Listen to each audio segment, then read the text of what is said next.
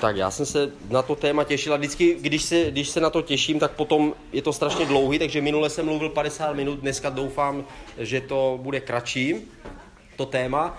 Když jenom se vrátím k tomu, ehm, kde jsem začal minulou neděli, tak jsem mluvil o, ehm, o trojici, mluvíme vlastně o teologii, to znamená mluvíme o poznání Boha, snažíme se líp porozumět Bohu a líp porozumět tomu, jak mám vlastně já jako člověk, člověk žít. Mluvili jsme o tom, že Bůh je trojice a vlastně to, to, že Bůh je trojice, je záměr. On má tři osoby proto, aby nám pomohl ukázat vlastně různé aspekty toho, kým on je a aby nám pomohl vlastně pochopit na naše místo v našem vlastním životě. Je to proto, že eh, například eh, my víme, že Bůh je náš otec a když si řekneme dobře, tak Bůh je můj otec, tak pak nerozumíme nebo máme problém rozumět některým věcem, které se dějí, nebo některým věcem, kterým čteme ve starém zákoně. Tam je napsáno, že Bůh se rozlobil a zahubil celou Sodomu a Gomoru a prostě přišla, spadla na ně hořící síra, prostě všechno zhořelo. Jo.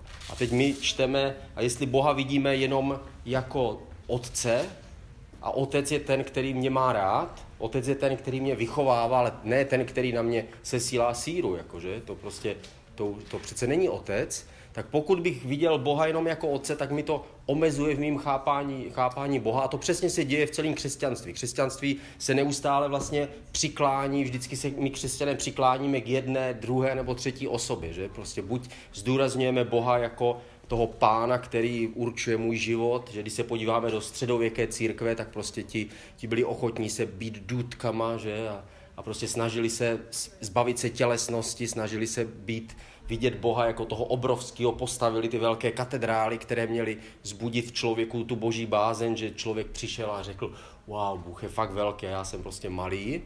A, a zapomínali na to, že on je zároveň ten otec, který ale odpouští a přijímá, že to bylo to poselství reformace, Martin Luther, a, a poselství, který zase vyvažovalo to vnímání Boha, ale zase my můžeme jít na tu druhou stranu. Dneska, dneska je mnoho křesťanů, kteří chápou Boha jako svého otce, říkají mu táto, jo, a je to prostě skvělý, ale můžou zapomínat na to, že on je ale zároveň taky ten pán, který prostě všechno určil a vymyslel a buď se podle jeho not pojede nebo nepojede a jestli ne, tak se mu to nebude líbit. Jako prostě můžeme zase vnímat Boha nevyváženě a právě když vnímám Boha jako trojici, tak nám to pomáhá vlastně, jakoby v určitým momentu my opustíme jakoby tu jednu osobu a vlastně chápeme Boha jakoby v té, té druhé osobě. Vidíme ho jako jak toho krále, který vládne a který musí prosazovat spravedlnost a právo a trestat zlo, ale zároveň jako toho otce, který má, má děti a ti, ty děti on vychovává a tak přesně se nám Bůh rozhodl ukázat. A proto stejně tak člověk eh, musí se vidět ve stejném, ve stejném světle, že my se vidíme jako ty děti Boha, kteří, když se k němu vrátíme, když se pokoříme, uznáme svoji vinu, on se stává naším otcem, ale on není jenom mým otcem, abych řekl, a táta to všechno nějak přikryje, jako jo.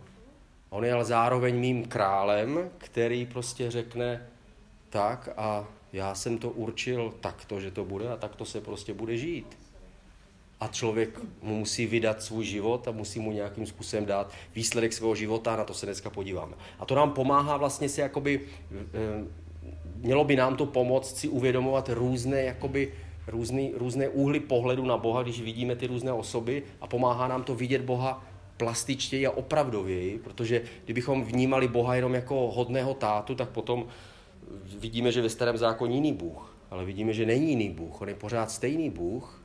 On pořád s člověkem jedná stejně, akorát zdůrazňuje, eh, zdůrazňuje různé osoby. A pro nás je to to stejné. Takže člověk, stejně jako Bůh je ve třech, tak člověk taky. Člověk je zároveň správce, že? Zároveň je ten služebník Boha, zároveň je ten, ten syn, který se stane dědicem jednoho dne a zároveň je vlastně osobou, která se má stát tak blízkou Bohu, že se stane s takovou, jako je Bůh. To znamená, Bůh proto mluví o tom, že, že to je manželka, že, že to je bratr, že to je přítel a vlastně používá slova, které vlastně stotožňují a, a dávají člověka na stejnou úroveň, jako je Bůh. Ježíš sám o tom mluvil, minule jsem o tom mluvil taky, že nazval lidi bohy že a tak dál. To znamená, že, že člověk eh, stejně jako Bůh má, máme vlastně různé, různé eh, pozice, nebo my jsme vlastně taky trojití, když ne, tak jako Bůh, protože on je tři a jedno zároveň, ale my jsme jedno a tři, ale je pořád jenom jedno. Ale stejně tak je pro nás důležitý se tak chápat, protože nestačí jenom být božím dítětem, protože zároveň musím žít jako boží služebník. Jestliže nežiju jako boží služebník, tak vlastně vyprazňuji i vlastně to moje, i to moje eh, synovství vůči Bohu. Nemůžu být jenom královským synem, protože jsem zároveň jeho podřízeným a jeho poddaným. A jestli bych jako syn neplnil to, co chce král, já jako syn bych to měl o to víc vlastně plnit, že to je vlastně ten, ten záměr toho. Takže to nám pomáhá vidět sami sebe v, taky ve vyváženější rovině. Tak a já přejdu pár, eh, pár věcí. Dneska se zaměříme, příště budu mluvit o Bohu Otci, dneska budu mluvit o Bohu, který je pán všeho, který je vlastně ten, ten stvořitel a který je majitel vlastně všeho, co je. O tom jsem mluvil minule, že on všechno stvořil a všechno jemu patří. Stvořil, vešk- stvořil nebe a v nebi proběhla nějaká něco podobného jako, jako v zahradě Eden, že? Byla tam nějaká zkouška těch, těch andělů, někteří se rozhodli, někteří odpadli, někteří neodpadli, dvě, dvě třetiny zůstávají s Bohem, to znamená, je to něco podobného, dokonce anděli nazývá božími syny, takže, takže to jsou, jsou to prostě významné, významné bytosti, ale on stvořil eh, nebe a stvořil zemi. A zemi stvořil proto, aby člověka, jako jsem to říkal minule, aby člověka vlastně pomocí výchovy a proměny a jeho vlastního rozhodnutí, aby ho provedl na ještě vyšší místo, aby ho vlastně přivedl jakoby na úroveň samého sebe. A to se má stát tím, že my jako lidé uznáme svoji chybu a necháme se Bohem vést a budeme mu celým svým životem sloužit a obrátíme svoje, svoje nitro na něj tak, že ve chvíli smrti vlastně všechno, když všechno končí, tak my pokračujeme dál tím směrem, kterým jsme obráceni a kterým vlastně směrujeme. Eh, je to pro nás eh, důležité chápat Boha jako pána, on je ten, který všechno dal a on je taky ten, který jednoho dne od každého člověka bude žádat nějaký, nějaký výsledek. My tady máme krásný příběh v Matouši.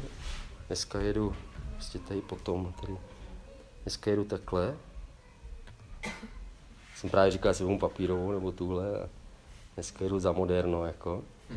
23. verš, Matouš 18. Nebeské království se totiž podobá králi, který chtěl se svými služebníky vyrovnat účty. A tady, tady to říkal Ježíš, to je Ježíšův příběh. Já použiju Ježíšovi příběhy z Matoušova evangelia.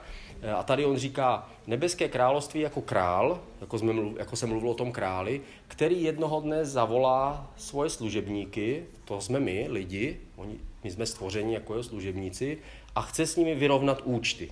Říká, pojďme vyrovnat účty. Takže teď ti řeknu, co jsem ti teda dal. Takže já jsem ti, Jirko, dal hlavu a vlasy a vůni a mysl a tělo a vzduch a zemi a místo, kde se mohl narodit a čas a schopnosti a tak dále. A teď mi řekni, co ty dal mě. A já říkám, já jsem pracoval, to zpracoval kvůli sobě. Eh, já jsem chodil do školy, já jsem chodil do školy kvůli sobě. Já jsem uh, se snažil co? Snažil jsem se být hodnej, no to jsi taky dělal trochu kvůli sobě, že? Takže to, co Bůh chce, to, co, to, co, je, tady, to, co je tady myšleno tímhle příběhem, že jednoho dne on od nás chce, chce nějaký výsledek. Je tady psáno, když čteme dál ten příběh, a ho nebudu číst, aby jsme tady nebyli dlouho, tak on vlastně chápe lidský život jako půjčku, kterou jednoho dne chce vrátit. On tam říká, já jsem ti to dal, tak teďka spolu zúčtujeme. Takže já jsem mi tohle všechno dal, co, mi vrát, co jsi mi teda vrátil zpátky.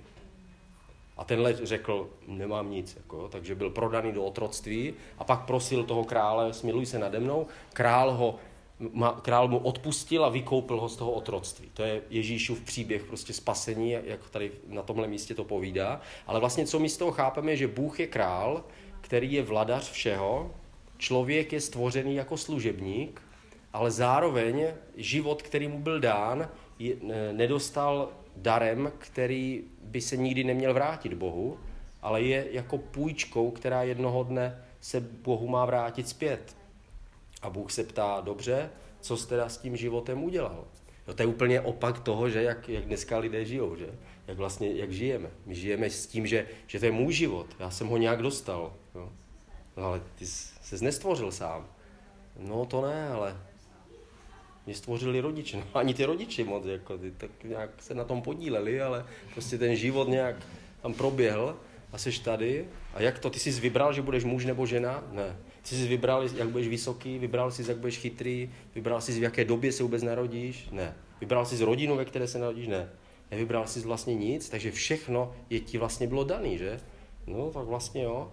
No, a to, že ti to bylo daný, ale znamená, že jednoho dne vlastně to chceš zpátky. A Bůh vlastně to chce zpátky a ptá se, co teda vlastně s tím životem si udělal. Tohle je, je důležitý pohled, protože eh, je to pohled člověk, eh, člověk a Bůh, kdy my vlastně máme svobodu, že o tom budeme mluvit, a eh, když budeme mluvit o otci, ale zároveň Zároveň všechno, co máme, jsme dostali. Jsme jako kdyby, já jsem se o tom bavil s Andrejem jednou, že to je jako kdyby mi moje rodiče dali byt a já v něm žil, ale nikdy se s nima nechtěl bavit, jako s těma rodičema. Ani jim nepoděkoval za ten byt.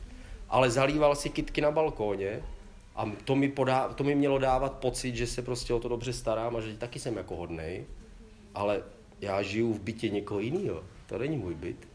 Stejně je to s, s životem člověka, ten že život nám byl dán a já ho vlastně jednoho dne budu odevzdávat zpět. Další zajímavý příběh je v Matouši ve 20. kapitole. A já už vím totiž, jak se tady posunu. 20. kapitola, první verš. Nebeské království je podobné hospodáři, který vyšel za svítání, aby najal dělníky na svou vinici. To je další příběh, který říkal Ježíš, že o kousek jenom dál.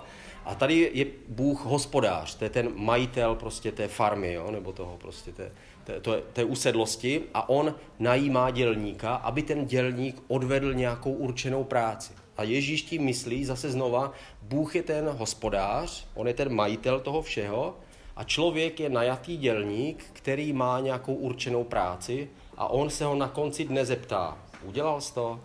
Nebo nechal se vůbec najmout na tu práci? Ne, já jsem na to prděl, protože on tam říkal, říká jiný příběh, že dva bratři, že jeden řekl, já půjdu a nešel, a druhý řekl, já nepůjdu a nakonec šel a udělal to, to co, to, co chtěl ten hospodář. A Ježíš se ptal, kdo z nich naplnil vůli teda toho, toho otce, toho hospodáře. A my víme, že ten, který šel a udělal to, co měl. To znamená, další pohled, který, který máme spojený s Bohem, který je pán, je, že eh, nám byla určena nějaká práce a nějaký úkol, který prostě člověk má. Člověk tady není jenom tak, dostal život, něco nám Bůh dal a my s tím životem máme nějakým způsobem naložit. Ježíš tady říká, že to je jako kdyby nás najal nějaký milionář. Prostě zavolá nám kelner, eh, to je pan Zdráhal, já jsem o vás strašně moc slyšel. No. Já mám pro vás úkol. Budete sekat trávu, tady prostě v okolí Mosilany. A budete za to dostávat to a to. A pracuju pro... Ale nemusíte se o nic starat. Dostanete Audi, samozřejmě a tak dále. Plat, který je určený prostě a budete to dělat. Že já jsem najatý prostě nějakým miliardářem a stejné je to, jak chtěl Ježíš ukázat tenhle příběh. Člověk je jako najatý dělník, který má nějakou určenou práci. A jednoho dne ten hospodář se zeptá, dobře, pane Zdráhale, tak jste prožil celý svůj život, jak jste ho prožil? No, jako pěstoval jsem rajčata. Dobře, co dál? No, tak nějak jsem prostě byl inženýr. No, no tak to je skvělý. A co dál? Co dál? Co byla vlastně ta určená práce, kterou jste měl vykonat tady na té zemi? No, to jsem se nikdy nezajímal o to. Ani já se nezajímám. A tady vlastně v tom my vidíme, eh, vidíme toho, toho pána, který, nebo toho krále, který, který je schopen, tady si můžeme líp představit vlastně to odmítnutí toho člověka. Je on vlastně, dobře, tak nebyla vykonaná žádná práce, nebyl splněn žádný úkol. Další příběh je v, ve 21. kapitole, 33. verš. A tady to je příběh, který je už ve starém zákoně, Je to příběh o vinici. To je, to je příběh, který prostě se opakuje v Bibli několikrát. Ten, ten obraz vinice Bůh měl rád. A tady ve, ve 30. od 33. verše je napsáno, poslechněte si další podobenství, říká Ježíš. Jeden hospodář vysadil vinici, obehnali plotem, vykopal v ní lis a postavil věž. Pak ji pronajal vinařům a vydal se na cestu. Když se přiblížil čas vinobraní, poslal k vinařům své služebníky, aby převzali její úrodu, protože byla jeho, byla toho hospodáře, on to jenom pronajal za nějaký poplatek těm vinařům. Oni měli sklidit úrodu a část té úrody, měli nějakou provizi a část té úrody patřila jim. Určitě by měli zajištěný dobrý život, ale oni neměli peníze na to, aby měli svoji vlastní vinici, neměli, neměli žádnou možnost, ale byla jim pronajata, ale tenhle hospodář teda chce tu úrodu a, a tady, tady napsáno, tehdy, když vinaři se těch služebníků chopili, jednoho stloukli, jiného zabili a dalšího kamenovali. Poslal tedy ještě jiné služebníky, více než předtím a těm udělali to tež. Nakonec k ním poslal svého syna. Řekl si, před mým synem se zastydí. Když ale vinaři toho syna uviděli, řekli si, tohle je dědic, pojďme ho zabít a zmocnit se dědictví. Chopili se ho, vyvlekli z vinice a zabili. Co tedy pán vinice udělá s o němi vinaři, až přijde? A oni mu odpověděli, no to je jasný, vyhodí je, potrestá vrahy, že? vyžene ty vinaře a pronajme tu vinici jiným. Tenhle příběh eh, je, říkal Ježíš, říkal samozřejmě částečně ukazoval na Izrael, že Izrael, který vlastně, kterému přichází Mesiáš, narodí se a Izrael ho jako celek odmítá, tak on říká, vidíte, takže ta vinice se rozšíří teďka po celém světě, nebudete to jenom vy jako vinaři, ale bude, budou teďka jedna velká vinice prostě na celém světě, ale zároveň je to vlastně vyjádření, mluví se tady o dědictví, Eh, vyjádření toho vztahu mezi Bohem a člověkem, kdy Bůh říká, eh, já jsem vám to pronajal a chci, abyste mi dali zpět to, co mi patří a my nechceme. Člověk mu nechce dávat zpět nic. Nechce mu dát úctu, nechce mu dát díky, nechce mu dát svůj čas, nechce mu dát svůj život. Člověk předstírá, že Bůh neexistuje. Nebo že, že neví, co vlastně Bůh po něm chce. A tady říká, a co teda udělám, protože ta vinice je moje, tak si stvořte svoji vlastní vinici. Můžeš si člověče stvořit svůj vlastní život? Stvoř si svoji vlastní země kouli a svůj vlastní život a svůj vlastní osud. No to já nemůžu. Hm? Tak potom se zaříď podle toho, jak to je. A, a tohle je vlastně, tohle je úhel pohledu, který, který potřebujeme vidět, aby, nám, aby, jsme, aby si vůbec člověk vážil toho spasení. Někdy, někdy, někdy to spasení musí, můžeme brát že to je něco, co Bůh udělal, protože, protože je tak strašně hodný a takže prostě člověku pomohl. A on je, samozřejmě, ale eh, člověk si to v žádném případě nezasloužil. Člověk eh, má jednu eh, hroznou věc a to je, že ve chvíli, kdy se odvrátil od Boha, jako Adam, tak vlastně předává svým dětem tu stejnou pozici. A to je pozice, kdy jsme sami nezávislí. My jsme, my jsme jedli z toho ovoce, z toho, toho poznání dobrého a zlého, ale bohužel z té strany toho zlého. Takže my sice poznáme dobré a zlé, ale jsme svojí vlastní přirozeností tažení k tomu zlému. Protože zatím, kdybychom se nechali přivést k tomu stromu Bohem a snědli ovoce do poznání dobrého a zlého, tak bychom poznali dobro a zlo ze strany toho dobra. Věděli bychom o zlu, ale žili bychom v dobře, v dobru ale my jsme to udělali naopak a, šli jsme s tím zlým a, a udělali jsme to sami od sebe. Řekli jsme, my si to zařídíme sami a poznali jsme skutečně dobro a zlo, ale nese to sebou následek a to je, že každý z nás je vlastně vedený k něčemu, co je negativní. Člověk byl stvořen jako správce celé země, byl, měl za úkol spravovat celou země kouli, místo toho není schopen najednou spravovat ani svůj vlastní život ani své vlastní myšlenky, ani své vlastní emoce. Člověk se dívá na ulici, chce někomu něco sebrat, někomu něco závidí, chce jinou ženu, muže, oba. Teď už to je složitější. Člověk tím, že, že poznal dobro a zlo ze strany toho zla, tak se stal nekontrolovatelným i sám pro sebe, ale taky nekontrolovatelný pro Boha najednou Bůh, když přichází a setkává se s Adamem a s Evou, tak vlastně říká, co se stalo? Adam říká, nic, pohodě, my tady takhle žijeme, tohle je náš les. Ale teď to je moje zahrada. Ne, ne, my tady máme oblečení, normálně tady takhle bydlíme, jako kdo si? A začínají žít, jako kdyby, jako kdyby neži, oni, chtěli vesku, oni chtěli zůstat v té zahradě, kterou Bůh stvořil a chtěli předstírat, jako že Bůh jako tam není už, nebo že, že, že s ním nebudou mluvit teda, a že Bůh je tam nechá žít, nechá je prostě jíst z, těch, z toho ovoce a ještě navíc, a že všichni sní, tak, ať jim, tak jim stvoří další ovoce ještě. Jo. Kež by teďka tak, jo, ať, teda, ať to nějak přibyde zase, ale ať to nemusím nějakým způsobem řešit jako s ním. Ať to nemusím prostě narovnat ten vztah s ním. Ať, ať Bůh za mě platí, jo, to by bylo ideální. Prostě já budu bydlet v jeho bytě, on bude za mě platit nájem, bude mi dávat všechno, co potřebuju, nebude po mně chtít nic jo, a já si budu dělat, co chci. A co chci já, já prostě od něm nechci slyšet. Člověk, člověk je, je, a to, tomu se říká hříšnost, to je prostě popisováno v Biblii různým způsobem, ale člověk je tím pádem nesnesitelný. Je prostě eh, s, člověk, s takovým člověkem, který je sobecký a je obrácený sám k sobě, nechceme žít. Prostě nikdo nechce žít s člověkem, který žije jenom sám pro sebe. Ale když bychom zmáčkli člověka, tak zjistíme, že vlastně člověk žije jenom sám pro sebe. A pokud by měl si vybrat, tak má, a pokud není změněný teda Bohem, jako to bereme, jako že teda nejsme změněni Bohem, tak bude vždycky volit tu stranu, tak tu jeho. A člověk sám je nezměnitelný, není schopen se proměnit. Prostě nemůže si změnit svoje srdce, nemůže se, se rozhodnout, hele, vrátíme se v čase, prostě já budu ten hodný Adam, který prostě nepodlehne. Jo. Prostě ne, musíme to brát tak, jak to je. Člověk je, je, je ve stavu, v jakém je a nedá se to prostě změnit. Bůh nazývá ten stav člověka, že člověk je pro něj ztracený.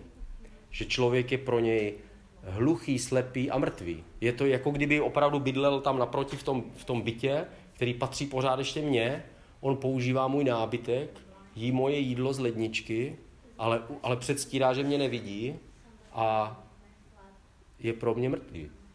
Chová se, jako kdybych zemřel, neodpovídá na SMSky, když na něho volám na balkon, tak on zalívá, dělá, že mě nevidí. Takže on pro mě jakoby umírá a zemřel. Samozřejmě eh, je to myšleno duchovně, člověk umírá, umírá duchovně. Jiný název, jak, jak nazývá eh, Bůh eh, toho, toho hříšného člověka, je, že člověk je prodaný. To, je, to o tom bude mluvit tu poslední neděli, že vlastně člověk se sám prodal tomu zlu, aniž by za to dostal cokoliv zpátky. V tom je ta, ta obrovská výměna, že my když dáváme svůj život Bohu, tak získáváme všechno. Když si bereme svůj život, tak ztrácíme i to, co si myslíme, že máme. Přicházíme vlastně o všechno. A taky člověk v hříšném stavu je, je z, sám zneužitý a sám zneužívající. Možná to znáte, možná jste viděli ten film eh, nedávno, který běžel o tom zneužívání na tom internetu. Viděli jste to někdo? To je vlastně o těch eh, o těch eh, predátorech, že, který prostě se snaží, to jsou ty muži, kteří se snaží prostě napojit na nějaký eh, holky a chtějí je prostě přesvědčit pro to, aby jim začali dělat to, co ty, ty chlapi chtějí. Jako, a teď se, podle toho se natočil film eh, a on vlastně ten, ten, ten predátor vždycky působí tak, že nejprve lichotí té holce, chce po ní něco, co je zakázaný, aby mu poslala nějaký fotky, jak je náha, nebo prostě něco takového. Jakmile ona to udělá, taky začíná vydírat a říká, tak a já to oznámím tvým rodičům, jestli teda nebudeš pokračovat v tom, co dělám já a chce, a chce aby pokračovala v tom, v tom způsobu jednání, eh, jak, jak si přeje vlastně ten, ten predátor, který s ním manipuluje. A to je přesně postoj, nebo to je přesně stav hříšného člověka. My vlastně jsme, zároveň jsme obětí a zároveň jsme spolupracující a spolupachatelé prostě na zlu. Takže my jsme mix obou dvou věcí. Proto Ježíš přichází a zachraňuje ztraceného, že, syna, ale zároveň umírá vlastně za potrestaného zločince. Je tam oboje dvojek, že my jsme zároveň oběť a zároveň, zároveň i pachatel. Ne, je, to, je to obtížné prostě žít s člověkem, který se nechce změnit jako představte si, že bychom si řekli, my se teďka rozhodujeme, že pomůžeme lidem, kteří jsou ve vězení. Prostě mají to těžký. Jo. Je tam prostě člověk, už je tam po devátý teďka, jo, má tam tři prostě přepadení, nějaký loupeže jo, a prostě je tam teďka ve vězení a my se rozhodneme jako rodina, naše rodina, Julie, Jáchym, já, Jana zpět se odstěhovala asi kvůli tomu, ale my všichni se rozhodneme, že prostě my si ho vezmeme. Gejza prostě bude bydlet u nás teďka, jo. takže se ho zeptáme. Stanislave, chceš být, bydlet, bydlet s námi v naší rodině? A nechceme po něm vůbec nic. Prostě neptáme se ho, eh, lituješ toho, co jsi udělal, eh, chceš se změnit, toho nás nezajímá, jenom mu chceme pomoct. Říkáme, chceš bydlet u nás? Jasný, dobře, tak teďka už nemusíš sedět ve vězení, budeš teďka bydlet v naší rodině. Co by se začalo dít? Začal by v té rodině dělat to, co, co dělal předtím, že jo? Takže co by začal dělat? Začal by krást, takže nejprve by se nám začaly ztrácet chleby, pak síry, pak šunky, pak lednice. Postupně, pak, a pak pokud je to větší násilník, tak, tak by nás napadl, nebo prodal byt, nebo zbyl na záchodě, nebo prostě... Ně, protože pokud on by se nechtěl změnit, nebyl, nebyl mi vůle ke změně, tak by samozřejmě žil tak, jak chce. A stejné je to, je to s Bohem a s člověkem. Pokud člověk se nezmění a nechce žít jiným způsobem, je nemožné, aby strávil věčnost s Bohem. Je nemožné, aby, abychom my s ním chtěli strávit věčnost. Nemůžeme, v sebou, nemůžeme bydlet s člověkem, který odmítá prostě žít tak, jak si přeje Bůh. To znamená správně. Potom bude neustále problém. Prostě to bychom nemuseli být proroci, abychom řekli, tohle, Jirko, nedopadne dobře. Jo? A řeknu, ne, my se vezmeme hned tři. Prostě my jsme hodně plní lásky a laskavosti a my je prostě láskou přebijeme. Já jim budu dělat kafe, jo, kakao, večer se budeme dívat na filmy prostě, jo. A, a, že to, a to by prostě netrvalo dlouho a z toho bytu by se stalo něco úplně jiného. Ve skutečnosti nakonec by nás z toho bytu vyhnali. A chtěli by tam bydlet oni. To přesně popisuje Ježíš, když, když mluví o té vinici. On říká, oni nakonec vyhnali vlastně ty služebníky a, a odstranili. A pak, když tam přišel Bůh sám, jakože teda to vyúčtuje, on je ten dědic toho všeho, on mu patří ta vinice, tak raději zabili i toho, i toho dědice. Člověk, pokud, je, eh, pokud se nerozhodne, že se odvrátí od, od hříchu, tak pokud by měl tu možnost, tak raději volí smrt Boha než svoji vlastní. Člověk musí buď zemřít sám sobě, anebo musí zemřít někdo jiný, a to je, že musí zemřít Bůh. Takže um, oni uh, zabili Boha, to je v tom příběhu o, těch, o té vinici, a je to vlastně příběh, uh, příběh toho příchodu Ježíše. Ježíš říká, dobře, uh, takže osud člověka je ztracen. Člověk, člověk je, je zbouřenec, který sebral prostě vinici a nechce vůbec svůj život brát tak, že mi dá nějaký výsledek. Takže co s tím uděláme? A, a boží spravedlnost říká, musí být trest. To znamená, a je to trest, je trest smrti. Trest smrti. Dobře, kdo teda ten trest smrti ponese? Každý, kdo hřeší. A proto se Bůh rozhodl, že on sám se stane člověkem, aby on sám ten trest nesl. Bůh se potom stává, jak jsem to říkal minule, není, nebylo to proto, člověk se, on, Bůh se nestal člověkem, protože to byl nějaká chyba, že jej, co se nám to stalo s Adamem, tyjo, tak co vymyslíme? Ježíš Kristus, to je dobrý nápad, prostě stane se člověkem a my to zachráníme. Ale už od začátku bylo zřejmé, že, člověk, že Bůh se musí stát člověkem, aby člověk, který to přijme, se stane Bohem.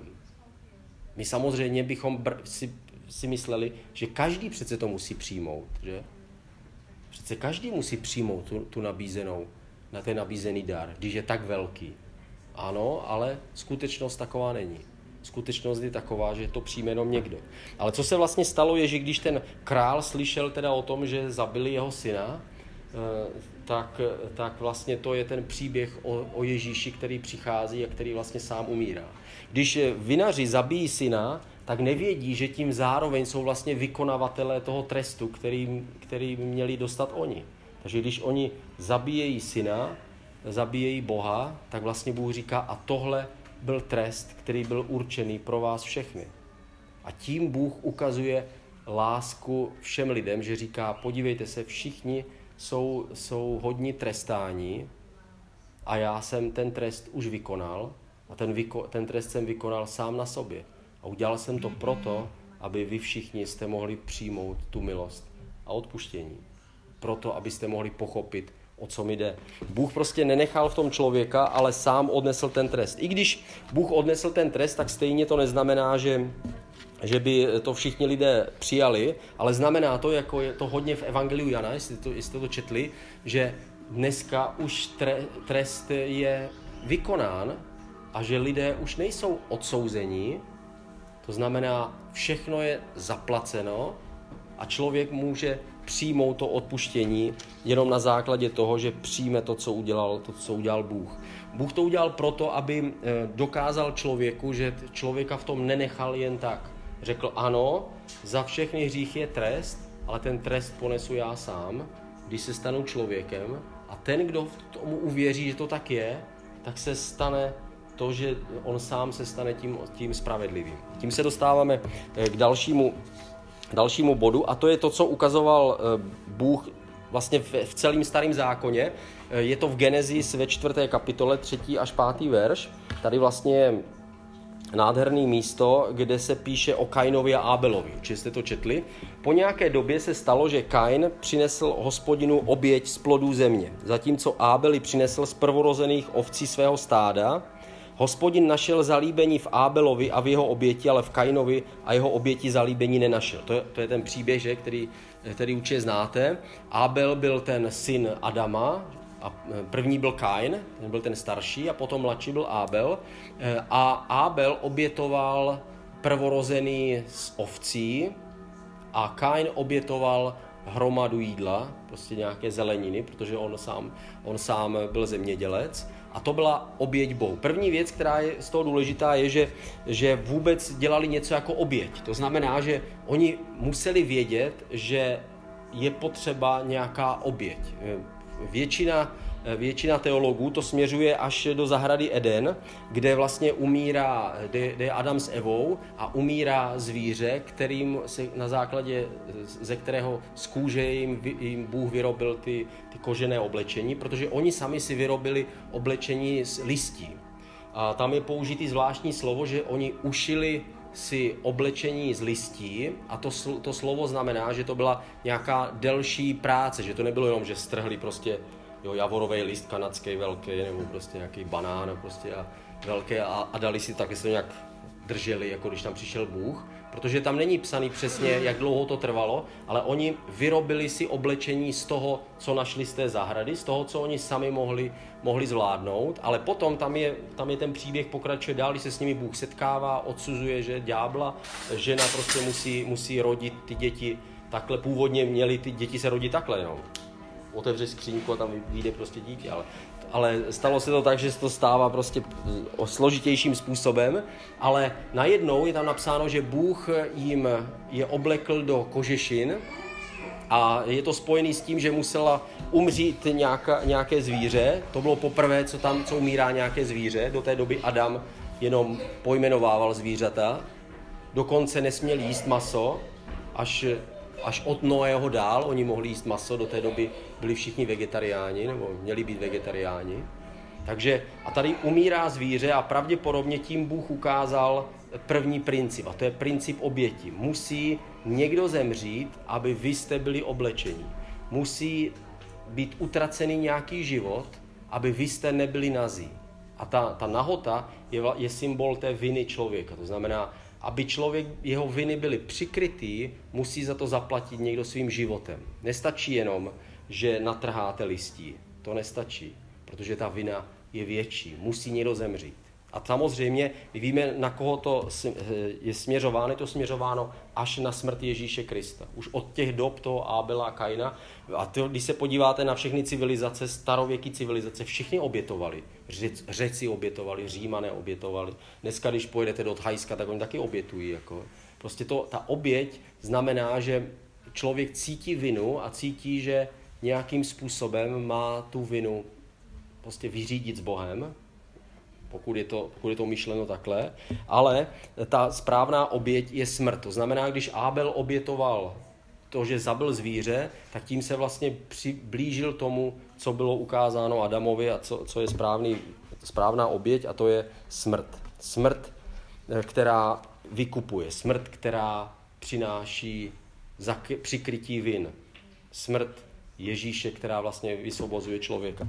Pak je tam napsáno, že byli prvorození, to znamená, že on vzal jenom ty nejstarší, nejstarší eh, ovce a ty on, eh, ty on obětoval. Prvorozenství ve starém zákoně má symbol, tam je to používaný, eh, co se týče Izraele. Prvorozenství znamená, že to je zástupce všech. To znamená, že ten prvorozený zastupuje všechny. Je to jako kdyby obětoval všechny ovce. Tím on říká, všechny ovce vlastně patří tobě Bohu. Bože, díky, já obětuju to prvorozený, protože vím, že mezi námi je nějaký problém a já ho tímhle chci řešit. A to je ta vina. Uznávám svoji vinu, uznávám svoje hříchy, obětuju tenhle život a e, tím ale to, ta, ta oběť je za nás všechny. Je, je za všechna. Ten, ten, ten beránek byl zástupce všech zvířat a ta oběť je zástupce všech z, toho, z té rodiny. Proto eh, ve starém zákoně, když čtete o lidech, kteří byli prvorození v těch rodinách, že, tak to byli ti, kteří dědili, ale zároveň to byli vlastně ti, kteří byli vždycky zástupci celé té, celé, celého toho rodu. To znamená, oni byli ti, kteří předstupovali před Boha a, a kteří měli reprezentovat celou rodinu. Dále, eh, co tam v tom vidíme, je, že prvorozený z ovcí, to znamená, už tady vidíme symbol toho beránka.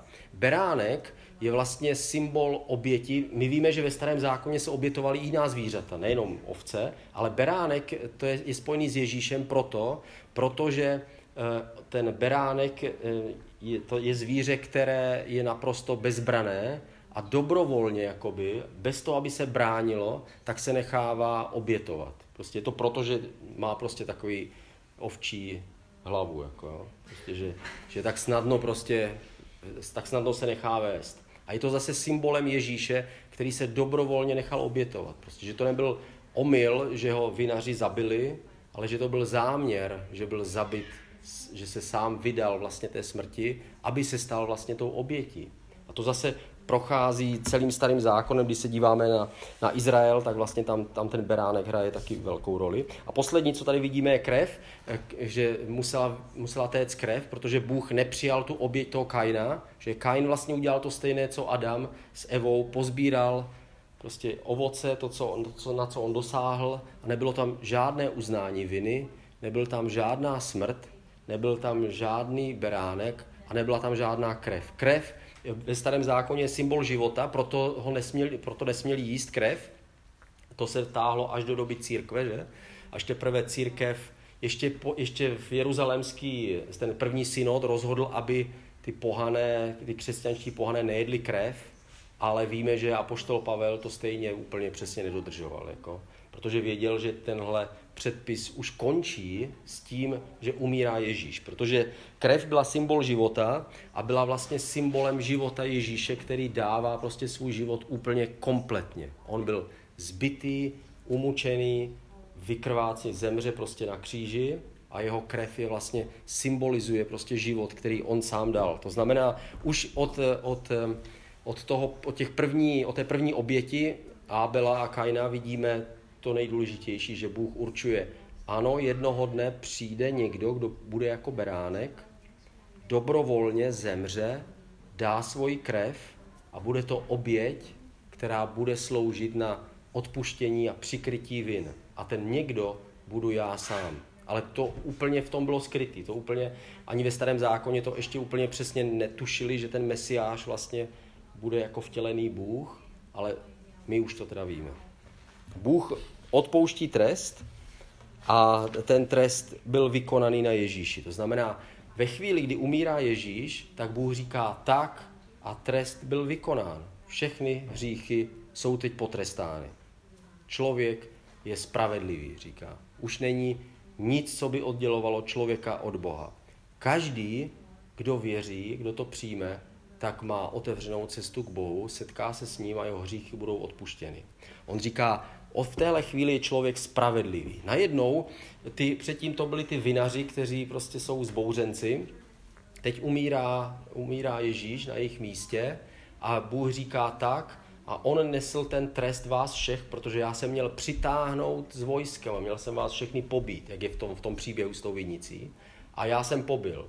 Já jsem zabil Ježíše a teď vy všichni máte milost, máte volno, jste spravedliví. To slovo spravedlivý, to se opakuje hodně v Bibli. Slovo spravedlivý znamená, že ten člověk je ve správném vztahu s Bohem, že jako kdyby neudělal nikdy nic špatného. To znamená, od smrti Ježíše Bůh se dívá na lidi, jako kdyby neudělali nic špatného. Říká, ano, nebyli jste spravedliví správci svého života, ale smrti Ježíše já jsem se rozhodl, že nebudu počítat vaše, eh, vaše viny a vaše hříchy.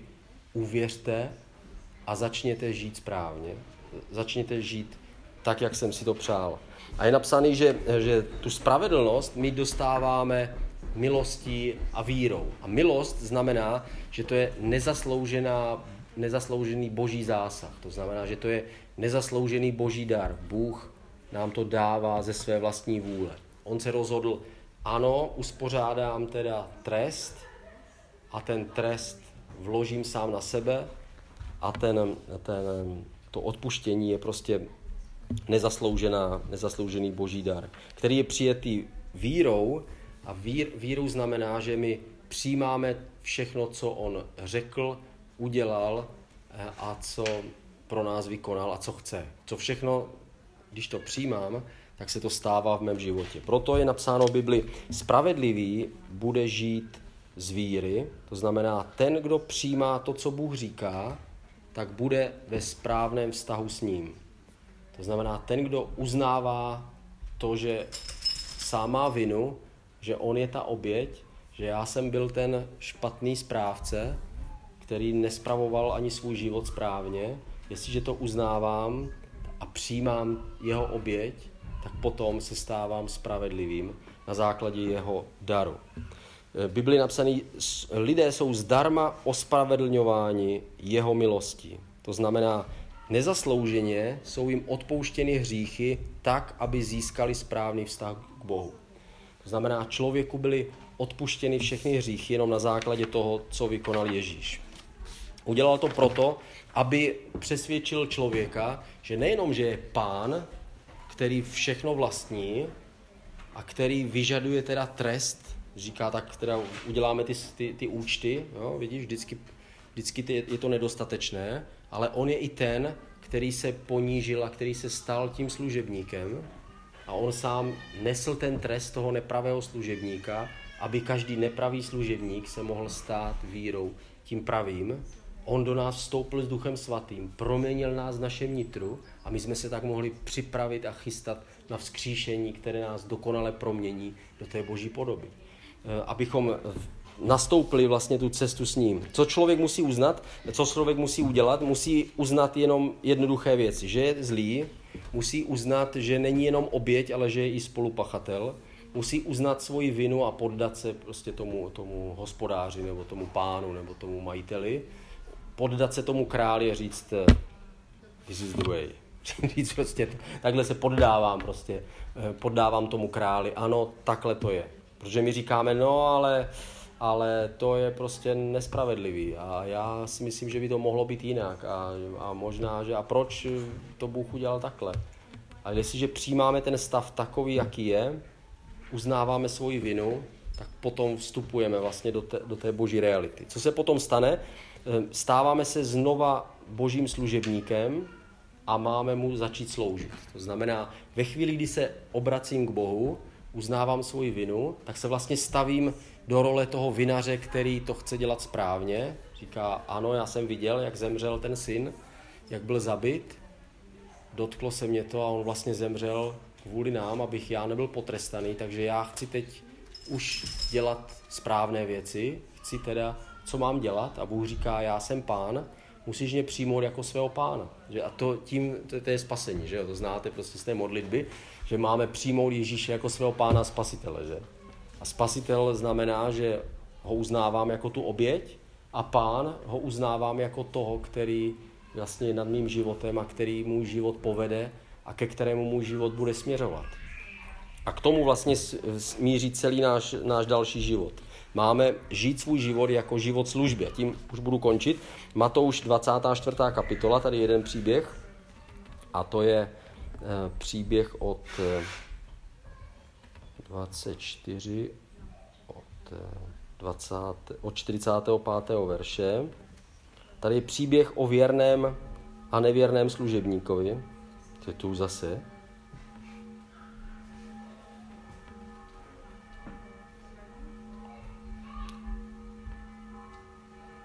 Kdo je tedy věrný a moudrý služebník, řekl Ježíš, kterého pán ustanovil nad svým služebnictvem, aby jim dával pokrm v patřičný čas. Eh, volal Ježíš, abych to přeskočil. Jako. Kdo je tedy ten věrný služebník, aby, mu, aby jim dával pokrm v patřičný čas? Blaze služebníku, kterého pán při příchodu zastihne, že tak jedná. Tady už Ježíš říká, mluví teda k těm služebníkům, to jsou teda ti, kteří uznali, že Ježíš je pán, že Bůh je teda náš pán a chceme sloužit a on říká, takže ty máš nějaký úkol, měl se starat svým životem, měl se teda něco dělat, až teda z toho vydáš ten svůj počet, jsi ten najatý dělník, který má něco dělat, takže on říká, blaze tomu, kdo tak jedná, to znamená, koho zastihnu, že to dělá. Říkám vám, že ho ustanoví nadevším svým majetkem. A on tady, on, on tady pokračuje dál a říká, pokud najdu člověka, který zemře ve službě pro mě, tak ten člověk dostane všechno, co mám. Říká, to je odměna pro každého služebníka. Ten, kdo prožije svůj život jako služebník, se stává po smrti spolumajitelem všeho, co má Bůh.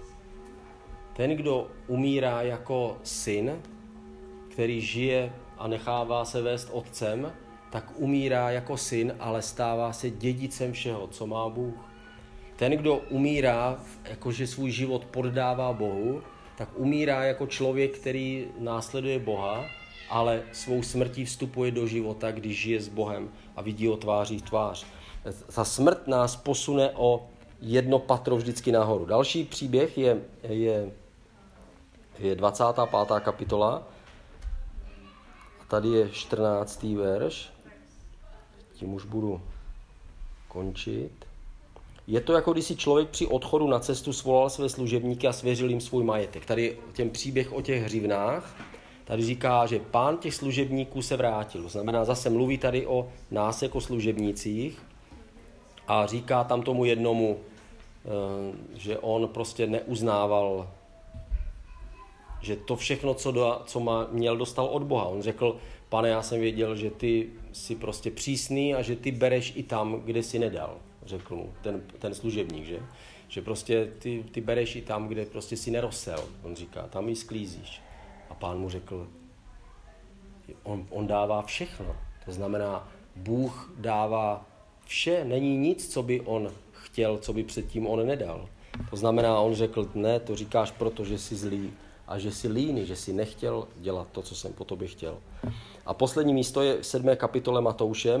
Tam je napsáno, ne každý, kdo mi říká pane, pane, ale ten, kdo dělá vůli Boha, tak ten prostě vstoupí do Božího království. To znamená, že jestliže člověk se, se obrátí k Bohu, tak se stává jeho služebníkem a má svůj život prožít ve službě pro pána. Jestliže ho máme jako pána, tak potom jsme si jistí, že je naším otcem a že vstupujeme do života s ním na věky věku. Víme, že v Matouši 24 je napsáno, eh, Amen říkám vám, že ho ustanoví nad, nad, nadevším svým majetkem. To znamená, ten, který byl služebník a kterýmu bylo pronajatá vinice, si jednoho dne stává spolumajitelem té vinice. Minule jsem o tom mluvil jako ta, jako ta Milanova firma, kdy on si najme někoho, kdo se, kdo se osvědčí jako dobrý zaměstnanec a jestli to bude dobrý zaměstnanec, který bude dělat dobrý obchody, tak Milan si řekne, ty, jestli tenhle zaměstnanec odejde a založí si jinou firmu, tak já na tom budu tratit. Takže já tomuhle zaměstnanci nabídnu, co kdyby se stal spolumajitelem té firmy. Rozdělíme si na půl zisky a budeme prostě vlastnit tu firmu společně. Tím Milan získá toho člověka naplno. Bude pracovat v té firmě, jako by byla jeho, protože bude jeho. A stejné je to to, co se stane s člověkem. Člověk je jako, jako ten, kterému byl pronajat život, ale tím, že se obracíme k Bohu a umíráme ve službě pro něj, tak si staneme těmi, kteří se osvědčili ve svém životě a stáváme se spolumajiteli všeho, co Bůh má. A víte, co všechno Bůh má? Já ne. Kdo ví, co všechno Bůh má? My víme, že má všechno tady tohle, ale to jednou zhoří, jo? Ale Bůh má asi ještě toho daleko víc. A tady je napsaný, že ten služebník se stane majitelem všeho, co Bůh má. To znamená, Bůh tím ukazuje, že eh, náš celý život je vlastně jako velká zkouška a výchova. Výchovu to použijeme, když budeme mluvit o otci, že on nás vychovává, ale tady je to zároveň jako zkouška. On je jako pán, který říká, tak uvidíme, jestli se osvědčíš. Milan mu řekne, uvidíme ještě, jestli se osvědčí, jestli nebude krást, jestli prostě nebude se flákat, jestli prostě, když mu přidám peníze, on nezačne... A přesně tady říká Ježíš, abyste nezačali jo, říkat paráda, už máme odpuštěno, hříchy jsou prostě v pohodě, takže začneme žít tělesně stejně, jako jsme žili dřív a myslíme si, že ta milost to všechno nějak prostě zaplatí a ona to nějak prostě, to nějak, táta to nějak dotáhne prostě. On je náš táta přece. Táta své děti nebude trestat. Jako. Táta ne, ale pán ano. A, ten, a král ano. Král je ten, který vytáhne meč a který prostě vyžaduje, vyžaduje poslušnost. Eh, Matou, v zjevení, to je, to je poslední místo, který, kterým končím, v zjevení první kapitola, pátý, šestý verš je napsáno Ježíš Kristus je ten prvorozený, tady se znova dostáváme k tomu, k tomu Abelovi, Ježíš je prvorozený, je vlastně zástupce všeho nového lidstva, které z něho vzejde, prvorozený z mrtvých a vládce králů země. A on není vládce e, jako babiše a prostě a, a králů jako, jako v tomhle smyslu, to vysvětluje ten verš dál, který si nás zamiloval, osvobodil od našich hříchů svou krví a který nás učinil krále a kněžími svému Bohu a Otci. On říká, že v Ježíši Kristu, to jeho obětí, se člověk, který byl najatý dělník na vinici, se stává králem, stejně jako je ten král, který, je chtěl, který ho chtěl trestat a dokonce se stává knězem. Kněz, my, my vidíme kněze jako faráře, ale kněz ve starém zákoně znamenal, že byl zástupce lidí eh, a zároveň zástupce Boha. To znamená, lidé se na něho dívali jako na toho, který obětuje Bohu a je to jako ten, který říká Boží slovo a Bůh se na něho díval jako na zástupce všech lidí a když obětoval tu oběť, tak je to jako oběť za všech, jako kdyby všichni lidi doma obětovali ty oběti. Tak takhle to bral. To znamená, člověk se stane, jestli se osvědčí ve službě Bohu, tak se stane zástupcem Boha v tom budoucím světě a kamkoliv člověk přijde, tak je to jako kdyby přišel zástupce Boha a budeme jakoby velvyslanci Ježíše Krista, to je to dokonce napsáno v Novém zákoně, a stáváme se kněžími. To znamená, když nás uvidí stvoření, tak je to, jako kdyby viděli zástupce samotného Boha a Bůh s námi bude jednat, jako bychom my byli zástupci všeho stvoření, které On stvořil. Tohle je to, co naplánoval Bůh s, s, s lidmi. Dokonce řekl, že On nás učinil nejenom kněžími, ale učinil nás králi. To znamená, že budeme na stejné úrovni jako on sám. On je tím majitelem, on je tím stvořitelem, my nejsme stvořitel, ale on ze své milosti nás bere do své rodiny a dává nám všechno, co má. Takže z té hloubky, kde, byl, kde je člověk ztracený bez Boha, nás Bůh vytahuje svoji milostí až na tu nejvyšší míru, kde nás může dostat. A říká, tak a nejenom, že, že mně všechno patří, ale od téhle chvíle všechno patří tobě, protože v Ježíši Kristu všechno bylo dáno těm, kteří v něho věří. Tomu, na to, tomu se váže ten příběh, eh, hezky to ilustruje ten příběh Josefa ze starého zákona, kde on stojí před tím faraonem a faraon říká, wow, v něm je boží duch, tak nechme ho teda vykonat to, co, to, co radí. A je napsáno, že mu dal ty odznaky té královské moci, nechal ho obléct a jezdit v tom faraonském voze, dal mu svůj pečetní prsten a řekl mu, budeš teďka vládnout celému Egyptu, kromě toho, že já tě, já tě budu přesahovat svým trůnem. Já budu sedět na faraonském trůnu, tam ty sedět nebudeš, ale to je jediný rozdíl mezi námi. Budeš vládnout. Všude, kam přijedeš, je to jako kdybych přijel já, protože přijedeš na mém voze s mým prstenem v mém oblečení. A ten příběh vlastně ilustruje to, jakým způsobem Bůh naloží s člověkem, který umírá ve službě Bohu. My, my umíráme nebo končíme svůj život jako služebníci Boha, my, my chceme mu sloužit, chceme pro něj žít, nějak to prostě přežijeme, překonáme všechny nástrahy a pokušení, ale to, co nás čeká, je daleko větší, než si dokážeme představit. Není to jenom úleva z toho, z toho života, ale je to nový způsob života. Bůh říká tak, a za to, že ses osvědčil, ty, ty, ty spra, spravedlivý služebníku, ty dobrý služebníku, vejdi do radosti svého pána.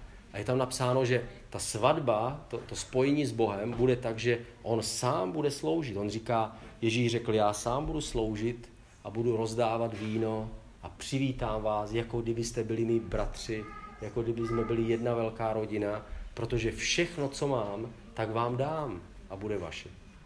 A tohle je vlastně závěr, eh, závěr toho, toho vztahu mezi pánem a služebníkem, kdy on říká tomu služebníkovi, když budeš dobře sloužit, tak mám pro tebe odměnu. A ta odměna je větší, než jenom to, že ti vysvobodím z tvých hříchů, ale já ti dám všechno, co mám. Takže jednoho dne ten král řekne tak služebníku, nejenom, že tahle vinice ti patří, nejenom, že tohle město ti patří, to všechno je tvoje. Protože to všechno je moje a jestliže jsi spojený se mnou, tak to všechno, co mám, je tvé. Tím vlastně se člověk spojuje s Bohem a ta jeho budoucnost je větší, než si dokážeme představit. Když zavřeme oči a říkáme si, co všechno Bůh má, co má, co, co nejvíc si dokážeme představit, že Bůh má krásný. To si nedokážeme ani představit. Jako. Bibli napsaný na lidskou mysl je to obtížný, jako vůbec vstoupit, co všechno Bůh připravil pro ty, prostě, kteří ho milují. To znamená, že všechno to, eh, co je před náma, tak my musíme vnímat vírou, a jak jsme o tom mluvili včera, jako v zadýchaném zrcadle. A tak nějak my to vidíme. Díváme se do toho zrcadla, vidíme tam obrys, ale nevidíme úplně přesně, co to je. Tak stejně my vnímáme tu budoucnost, že je velká, krásná, čteme krásné slova a víme, že, že to všechno na nás čeká, ale stejně je to obtížné si to představit. Tak pojďme se modlit společně. Ježíši, děkujeme ti za tvoji oběť, že to byla ta skutečná jediná opravdová oběť a že všechny ty ostatní oběti jenom jsou symboly a připomínkami a, vyjádřením toho, co ty si udělal Ježíši. Děkujeme ti, že jsi nesl ten trest za hřích a že jsi zachránil člověka, odpustil hříchy a Děkujeme ti, že jsi odpustil naše hříchy, že jsi nás našel. A děkujeme ti, že když prožijeme svůj život jako tvoji služebníci a necháme tebe panovat ve svém životě a, a necháme tě vládnout jako krále, takže až odejdeme z tohle světa a probudíme se do toho nového, tak my sami budeme králové a my sami dostaneme víc, než si dokážeme vůbec představit a přijmout. A a co si vůbec dovolíme uznat, co všechno si pro nás připravil. Tak ti děkujeme, že tvůj plán je větší než naše představa, než náš život a děkujeme ti za to všechno, co je před námi.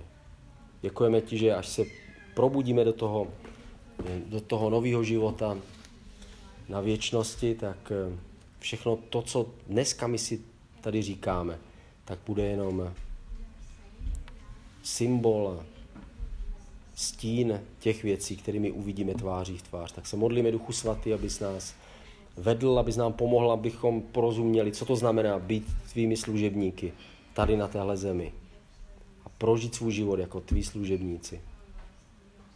Bez náboženství, bez povinnosti zákonů, ale zároveň žít pro tebe. Chraň nás, abychom my sami, sami si nekladli na sebe větší požadavky a a povinnosti a veď nás duchem, abychom dokázali a chtěli žít pro tebe. Amen. Amen. Díky za pozornost.